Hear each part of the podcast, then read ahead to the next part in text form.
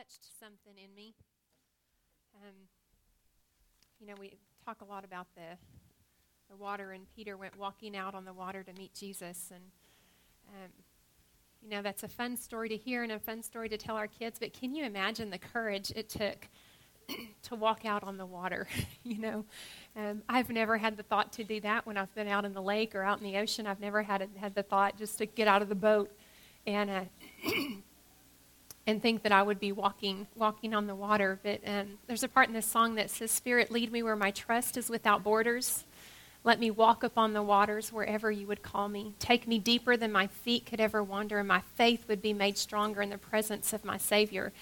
Um, when we're in the deep, we're in, the, in those deep parts of the ocean and, and those um, tough times in our life. That's where the presence of God is the strongest um, because everything else is stripped away, and it's just us and the Lord. And there's those um, there's those times um, where only He can reach you, and only He can speak to you.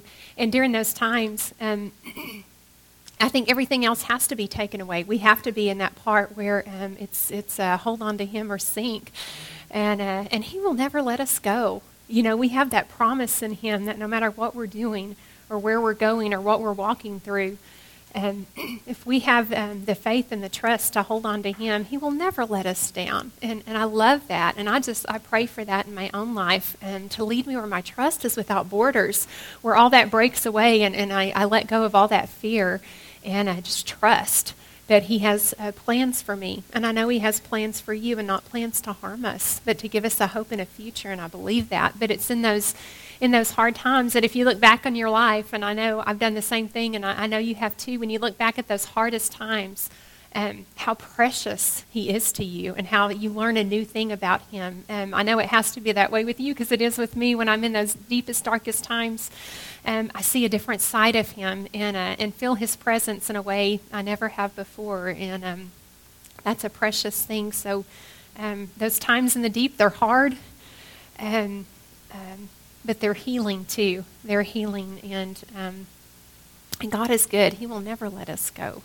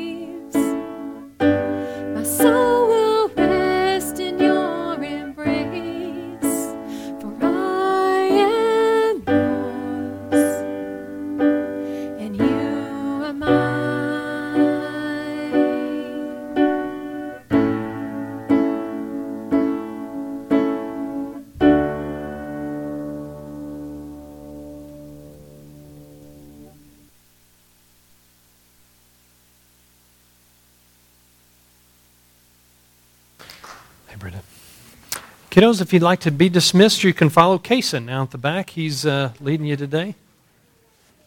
So you can ask for guys after we're in step with 12 tables and two in the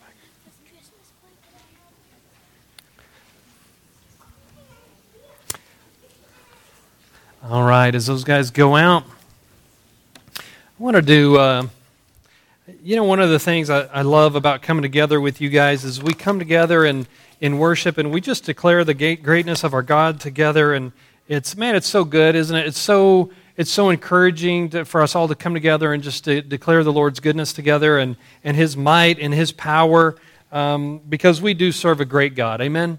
And he has done amazing things for his people. Amen. Throughout the history of mankind, God was always acting on behalf of his people. He was always doing amazing things, always doing great things for his people. And, and uh, you know, it's not, like, um, it's not like we have a God who was just off doing stuff, you know, to make himself look great. Um, obviously, he looks great. Obviously, he's worthy of glory and all of those things. But, but when he acted and when he moved, it was on behalf of his people. And one of the things I think that we all get caught up in, in Brenda's intro here with uh, oceans and, and that vision of Peter, you remember that story of Peter who, who, uh, who asked the Lord whenever uh, Jesus was, came along walking on the sea, and Peter asked him, well, If it's you, call me out to you. And, uh, and Peter got up out of the boat. But you remember what happened? He climbed up out of the boat in this inc- incredible uh, you know, faith that he had in the Lord Jesus Christ. But something, what happened? Yeah, the, the waves came and, and he took his eyes off of Christ and, and they distracted him and he began to sink until he had to reach up his arm and say, What? Lord, save me. Um, and the Lord did save him. He did pull him up out of the water and, uh, and pull Peter out. But, you know, I find that I'm a lot like Peter. You know what I mean? I can have just incredible, great faith. I can, I can have a great quiet time in the morning and, and, and, and things can be going really well for me. And then something happens with my family or something happens at work or, or we've got stress over finances or stress over this or that or the other. And then all of a sudden I'm just like Peter. Oh, Lord, save me. I'm sinking. Right? I can do that, and, and I love one of the one of the other songs we sang today. It says basically uh, the the, the uh, ten thousand reasons songs. It says basically, Lord, when I start in the morning, help me to finish still praising you. I have trouble in a in a in a in a eighteen hour period. You, do you? Yeah, is that just you, just me? Uh, we do. We we have a hard time remembering the Lord's goodness and His greatness, and about how really it is the only thing that matters. For us. And matter of fact, when we go through those discouraging times, it's the Lord's greatness and it's the great work and the victories of the Lord Jesus Christ that matter the most. Amen. Let me start with this. Let's let's start this way this morning. What I wanted to ask you this morning is you guys are a minority on, on the planet Earth, right? There are some things that you're going to get for being in the family of God that the majority of people on the planet aren't going to get, right? There are promises of God, things that He's done for you, things that He's told you, things that He's promised you that He's going to do for you that He's not going to do for most people on the planet. Amen? Is this true? So tell me, what, tell me some of those things. What are some things that you are going to receive or some of the promises that God has made to you that the rest of the planet um, isn't going to get unless they, unless they too have come to faith in the Lord Jesus Christ? What do we get as believers? Eternal life. Yeah. What else? Peace. Yes. What else? Friendship. Friendship with God. It's kind of mind blowing, isn't it? Friendship with God. What else?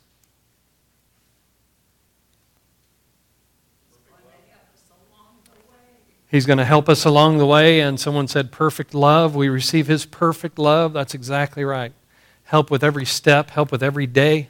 What else? Forgiveness. Yeah, forgiven all of our sin. How about that? What else? Joy. Yeah, joy in life. Isn't it something too? And that's that's a great place for me to stop there too. But uh, you know, the thing is, is that when I let those discouragements take my eyes off of what the Lord Jesus Christ has done, it sucks all the joy out of my life right? Then all of a sudden I'm, I'm despairing. All of a sudden I'm anxious. And all of a sudden it's as though I'm living as though all those things that the Lord God has done for me don't matter in that anxious moment, right? Well, listen, those things that the Lord has done for us, the greatness of our God, the victories of the Lord Jesus Christ matter in every moment and every circumstance of my life. Amen? And yours as well. They matter all the time. And, and I, I said it uh, maybe in a, in a quote last week where there is no moment or circumstance in, of my life that is not impacted by God's greatness and the victorious work of Jesus Christ. There's no time in my life that I shouldn't be, uh, you know, just just uh, excited about how what, how, what a great God I serve and, and excited about the victories that came to me through the Lord Jesus Christ, about the peace with God that I have, the friendship with, I, with God that I have, the forgiveness that the Lord Jesus Christ made for me on the cross, the fact that I have eternal life. Uh, the, all of those things matter every moment of my life, even in those anxious or discouraged times. Amen? Amen. And so you and I have um, some of the ways that Paul talks about it is we have an unconquerable joy. It's a joy that can't be put down because there's nothing so bad in this life that the greatness of God and the victories of Christ don't impact. Amen. Help me, Lord, not to forget tomorrow. Yeah? You with me? All right, you too? Okay. But here's what I wanted to do. What I, I wanted to talk to you this morning, and I want to talk to you about those times of discouragement. I want to talk to you about, about how, still in those moments, the greatness of God and the victories of Christ matter and make a difference. Uh, Lord, help us. but I, one of the things I wanted to do was I wanted to t- tell you and show you. Um, you know, I think there's a. I think the. I think Christian booksellers do a lot of disservice to believers and people in certain uh, kind of theologies about church also uh, about what salvation means. But, but they make a lot of money off of people by saying discouragement is abnormal for believers. Um, if you're without joy, then that's, that's unusual. You shouldn't, you know, you shouldn't be like that. You shouldn't have a lack of joy in your life. You're discouraged. You really shouldn't have discouragement in your life. And, and here's 12 things to help you remember not to be discouraged. Listen, those, those things certainly have a place. But listen, let me tell you, in the scriptures, people were discouraged. God's people went th- through discouragement, and it happens over and over and over. They went through suffering, they went through trouble, they went through discouragement. Let me read you just a few examples. In Jeremiah, Jeremiah is speaking here in Jeremiah, uh, I'm sorry, uh, yeah, in Jeremiah chapter, chapter 20, and he says, I curse the day I was born. That sounds like discouragement to me. To you?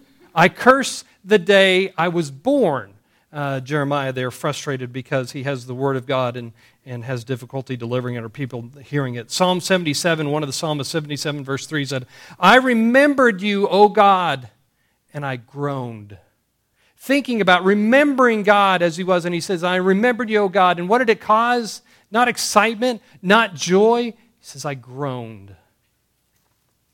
Psalm 102, the psalmist is so distraught, he says, I forgot to forgot to eat, he says, That's discouragement. That's, that's right. When, when, when my discouragement uh, about my circumstances has me so overwhelmed that I didn't even think to eat. And Job, of course, uh, the greatest of all sufferers in the, in the scriptures, except for the Lord Jesus Christ, said in, in Job chapter 10, he said, I loathe my life. I, I hate it, he would, he would say. In Job chapter 3, he also talks about um, he, he talks about those who, who, who uh, seek an escape from this life, who, seek, who actually seek death, but they can't find it. They want badly such relief, that, that, but, they can't, but they can't find it. It doesn't come for them. So this morning I wanted, to, I wanted to encourage you with a couple of things. One is discouragement is not abnormal for God's people. God's people walk through discouragement every day. Every day we face discouragement. And may I say to you this morning is that God's intention for us is to walk through trouble and to walk through suffering and to walk through discouragement. Listen, when he called the Apostle Paul, what did he say to him? He, he called the Apostle Paul and he said, I'm going to show him how much he has to suffer in my name. Right now, you're not going to hear that. We were talking in Sunday school. You're not going to hear that on Joel Osteen tonight. He's not going to be talking about that, but you're going to hear it here. Suffering is a normal part of the life of the Christian. Discouragement is a, is a part of the normal life of a Christian. But here's the great thing: is that God has a remedy for it. God has God has God has something to help us put it in perspective and to realize my whole life is not falling apart because my finances are. My whole life isn't doomed because I'm suffering in my marriage. My whole life isn't falling apart because my children are struggling in school or struggling in their friendships, or my, my whole life isn't falling apart because I've got terrible sins that I'm embarrassed or ashamed of. Listen, we have a great God who's done amazing things, marvelous things on behalf of his people. And in the end, those are the things that really matter. Amen?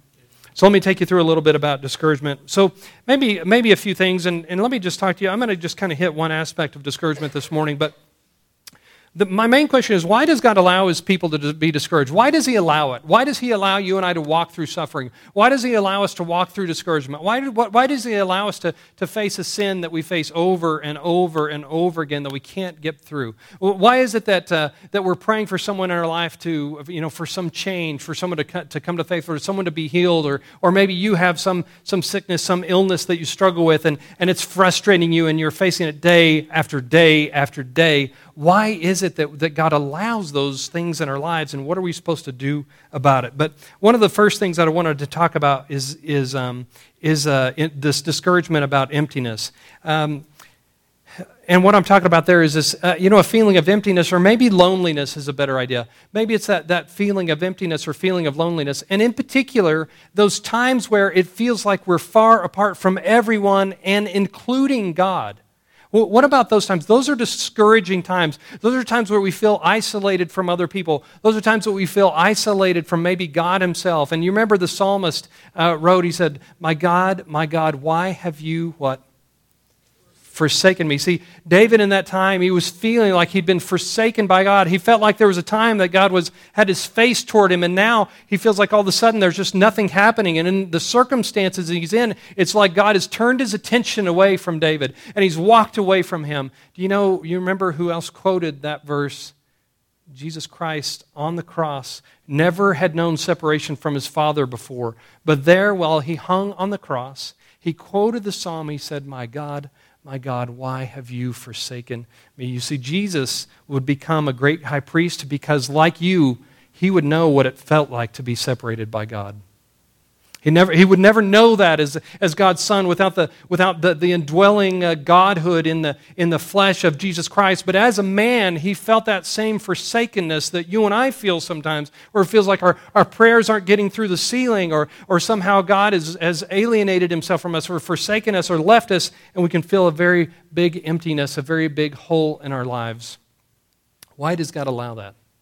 Why do we have times like that? And why are we not alone? Why does it happen in the scriptures? Why does it happen to David? Why did it happen to the Lord Jesus?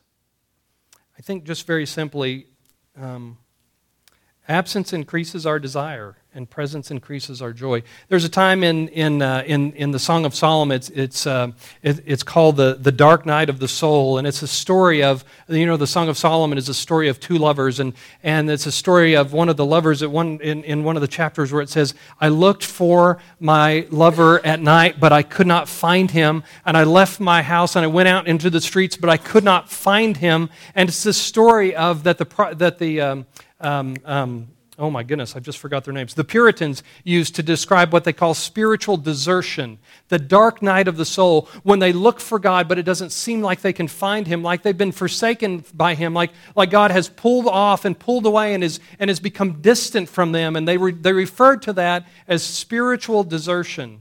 Not meaning that God had left them entirely, not meaning that God had, had, had that they had lost their salvation or something, but meaning simply this is that God allows times of distance so that when, when He's gone, we miss Him and our heart yearns for Him. You remember in Psalm 63, it says, Oh God, you are my God. Earnestly I seek you. I long for you, uh, like my, my soul yearns for you. My body longs for you, like, like in the desert, like, like a desert longing for water, and I long for you. You see, when you're distant from God, your thirst for him more. Amen? This is true. This is made famous in some, in some language that we even still quote today uh, whenever we say things like, um, absence makes the heart grow fonder. It's true, isn't it? You, you, know, Brenda was gone for a few days when she was uh, uh, down in Graham taking care of her mom, and I missed her. You know, I miss seeing her, uh, having her around. I miss coming home to her. I miss coming home, uh, you know, to her, her home cooked meals. I missed, I missed, uh, I, I, missed her, you know, uh, in the evenings when we would sit together and talk together. I missed her. My, you know, that, that made me, made me thirst for her, made me want her back. And it's the same way with our God, isn't it? When He's distant from us, it increases our desire, our hunger, and our thirst for Him. And God allows that sometimes so that we can remember, Lord, no, I, I want you. I need you in my life. God allows that time of emptiness or loneliness sometimes in our lives so that we would increase our desire. And how about this? Is there anything better than a homecoming? Is there anything better than when there's someone you love and you've been separated by something that wasn't your choice and you get to come together? Is there anything sweeter than that homecoming or that coming back together? There's nothing else like it, is there? It's a, uh, that presence, that being face to face with someone, um, it just increases our joy. It's just a joyous time to be together. And I think God allows it. Um, and becomes extraordinary when we get him again. Um, boy, I've taken a lot of time on all that. I apologize. Um, the next thing that we, I want to talk about disappointment or, or, discouragement, though, is disappointment. And what I want to tell you, this is where I'm going to spend the rest of our time this morning, is that there's disappointment in my life and your life. And, and, and I, want to, I want to talk about one particular kind of disappointment, and that is this that there are things in your life that you wish were different. There are things in your life that you, that you wish would work out differently, that would be different. Um, it's, I wish, you know, I wanted my life to look like this, but instead my life looks like this, right? Um, it's, a, it's a different set of circumstances. It's, it's, um, I wish I was, you know, things were better in my life. I want you to turn to Hosea chapter 11. We're going to be in Hosea. Now, uh, let me help you find it. If you get in the major prophets in the Old Testament after Psalms, you're going to hit uh, Isaiah, Jeremiah, uh, Ezekiel, Daniel, and then Hosea will be next. Hosea chapter 11. Ask me who my favorite minor prophet is. Hosea. Yes, this is it. This is great. I love this book um, because of what we're going to read today. This is, the, this is kind of the heart of Hosea that we're going to read. Basically, Hosea is sent as a last ditch effort to save the Israelites from the coming uh, invasion and God's going to warn them. He's going to tell them, listen, you're, you're, you're following after these foreign gods. You've taken the gods of all, these, of all these other peoples. Instead of following me, you've chased after Baals. And so he says, so I'm going to bring calamity on you. They're going to come and they're going to invade you. And there's going to be swords and there's going to be horses riding into your town. And they're going to carry you off, right? Unfortunately, it would happen. They would not turn. They would not listen. But Hosea chapter 11, listen how it starts. Listen how the Lord describes his relationship or describes his care and love toward the Israelites. Hosea chapter 11, let's start in verse 2. But the more I called Israel, the further they went from me. Did you hear that? He said, so what? God's calling to them like, like, a, like a mother or father might call to their son, come, you know, come home, come to dinner, come to whatever. But the more he called them, what? Further they went the more God called them, the more He wooed them, the more He called them to Himself, the further they went from Him. From him.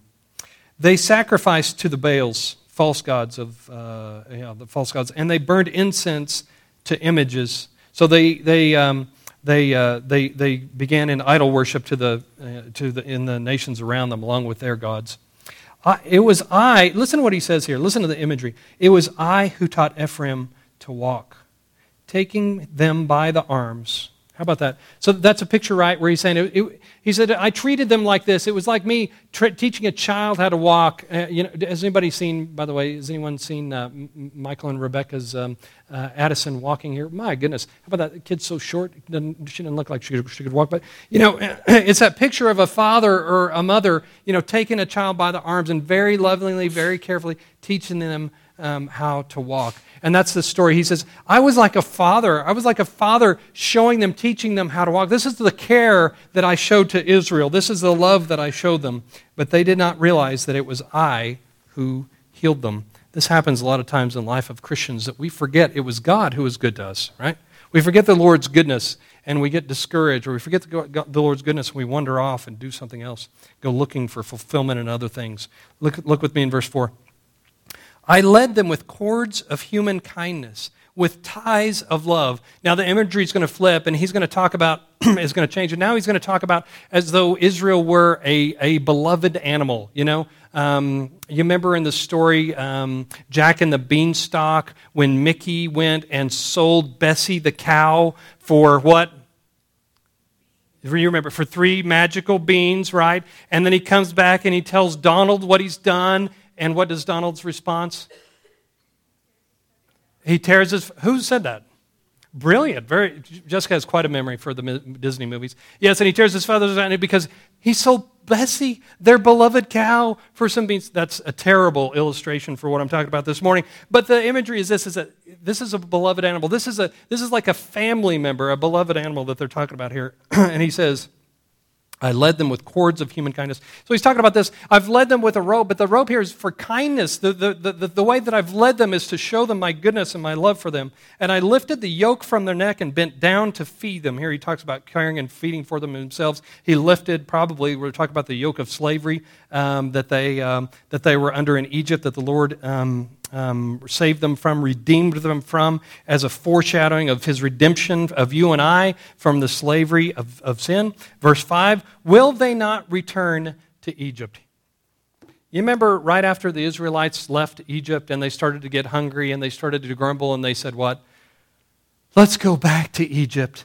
It was better. At least we had food there. Let's just turn around. Let's go back for Egypt. Listen, that happens throughout the history of Israel. Every time they have trouble, they go back to Egypt. They wanted to, they wanted to go into, uh, they wanted to go into what do you call those written agreements uh, between countries. They wanted to, they kept wanting to go back to Egypt to say, Egypt will save us. You know, here the Assyrians are knocking at our doors, but we'll go and make an agreement with Egypt and they'll help us and they'll, they'll, uh, they'll, they'll, um, they'll provide for us and they'll help us be militarily strong. So they turn over and over in the New Testament, in the Old Testament rather, instead of turning to God, the people of Israel turn to Egypt. Do you see what they're saying here? Is that for security, the Israelites refused to turn to God and instead they returned to Egypt. And you and I still do the same thing today we keep turning to something else for security. We turn to our money, we turn to our goods, we turn to our things, we turn to our jobs, we turn to, we turn to doctors, we turn to anything else but the Lord God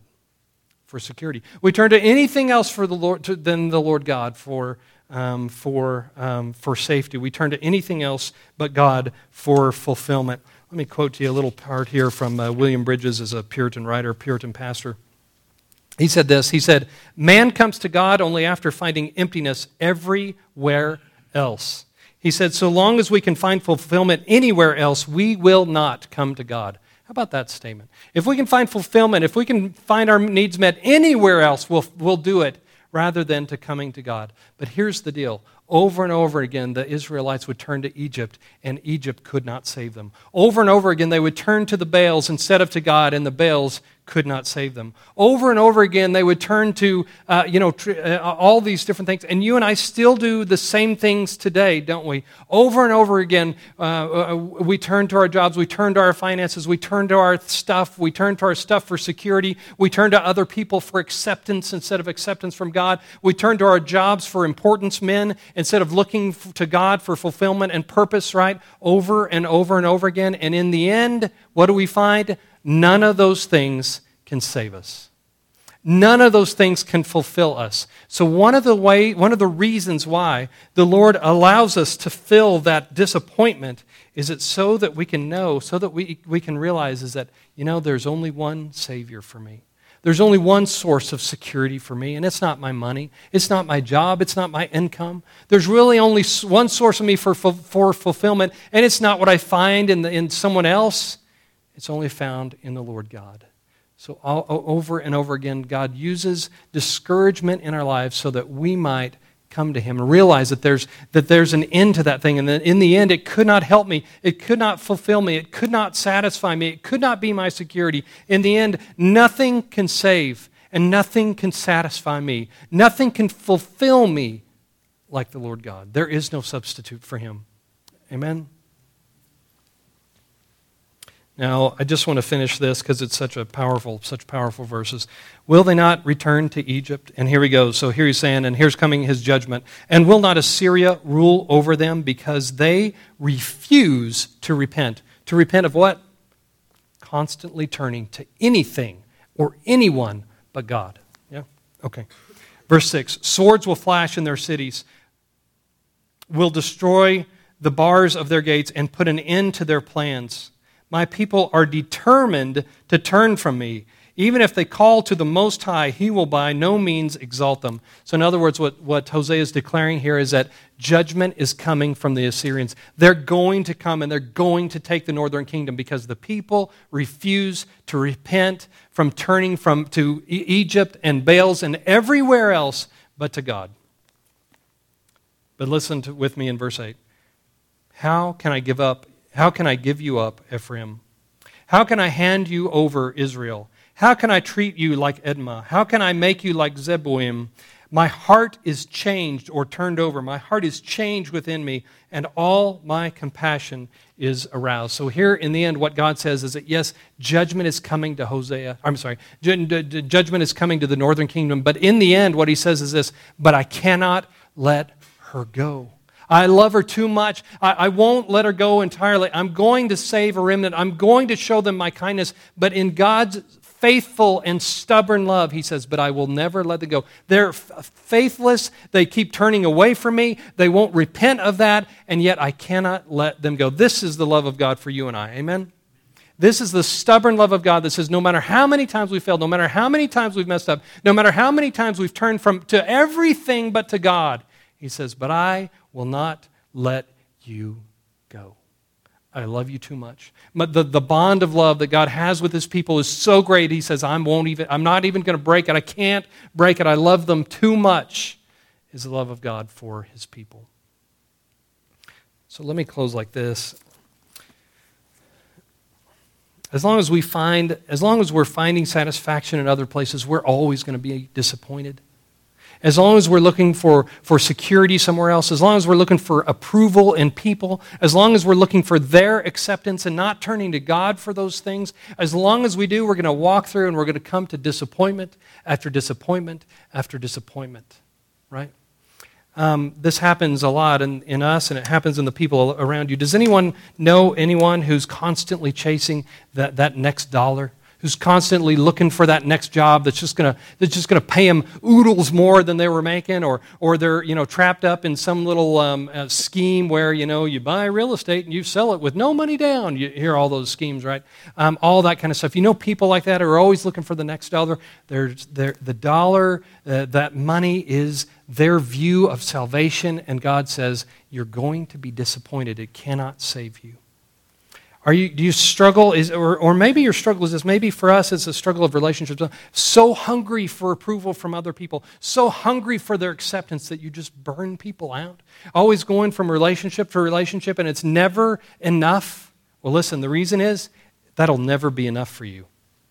You can only find acceptance. You can only find approval in, in our Lord God, and you can't find it anywhere else. Anywhere else you look, you're going to be disappointed because no one else can satisfy, no one else can fulfill like our Lord, the great God. Amen? He alone. Here's the deal um, Jesus is like a surgeon. He uses conviction and he uses that disappointment in your life to help you realize no, you need a Savior, and I'm the one. You're not going to find it in another person. You're not going to find it in your income. You're not going to find it in money or power or success at your work. You're not going to find it there. The only place that you're going to find fulfillment is in Him. Is in Him. Let me encourage you uh, this way: is um, is this that in the midst of discouragement, sometimes the Lord's revealing something to ourselves that we're going to the Baals and we're going to the Egypts of our day. We're going to, you know, we're going to our own successes at our job. We're going to success, to relationships or whatever in our day. But in the end, here's the greatness of God. He says, in all that mess, in all of your searching, in all of your seeking everywhere else for fulfillment, he says this. You ready? My love has never and will never let you go. Amen. So, so here's how I'd like to close this today. Wherever you're looking, wherever you're searching, wherever you're not finding fulfillment, wherever you feel lonely and empty or disappointed and discouraged, whatever it is, park right here in this the Lord's great love for you the, the, the great love that, that he's bound himself to you and, say, and, and says to you, I would do nothing but love you. I would do nothing but hang on to you. And I will not let you go no matter how much you wonder, no matter how far you go. I'm going to hold on to you. And listen, that will speak to your heart and your mind in such a way. If, if you would stay there, if you would park there for a week and just say, Lord, show me, let me see, let me, let me get, let me give me a bigger canvas so that I can understand and capture better your great love for me that will not in this stubborn love for me, in this, in this faithful love for me, that you will not let me go.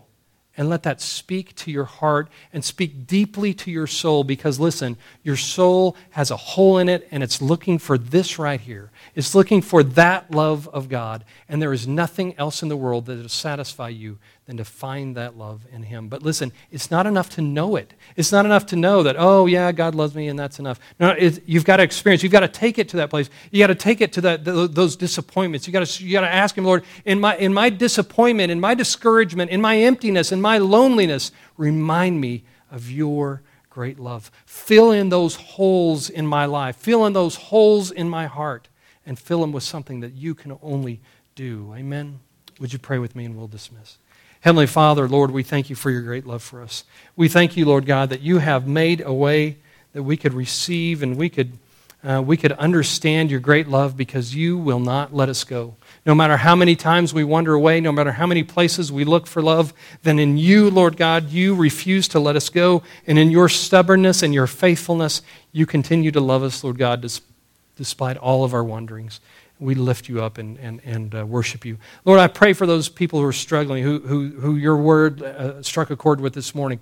I pray that, that, that you would lead them to the place of their discouragement, that you would take them to the place of that disappointment or, or that loneliness.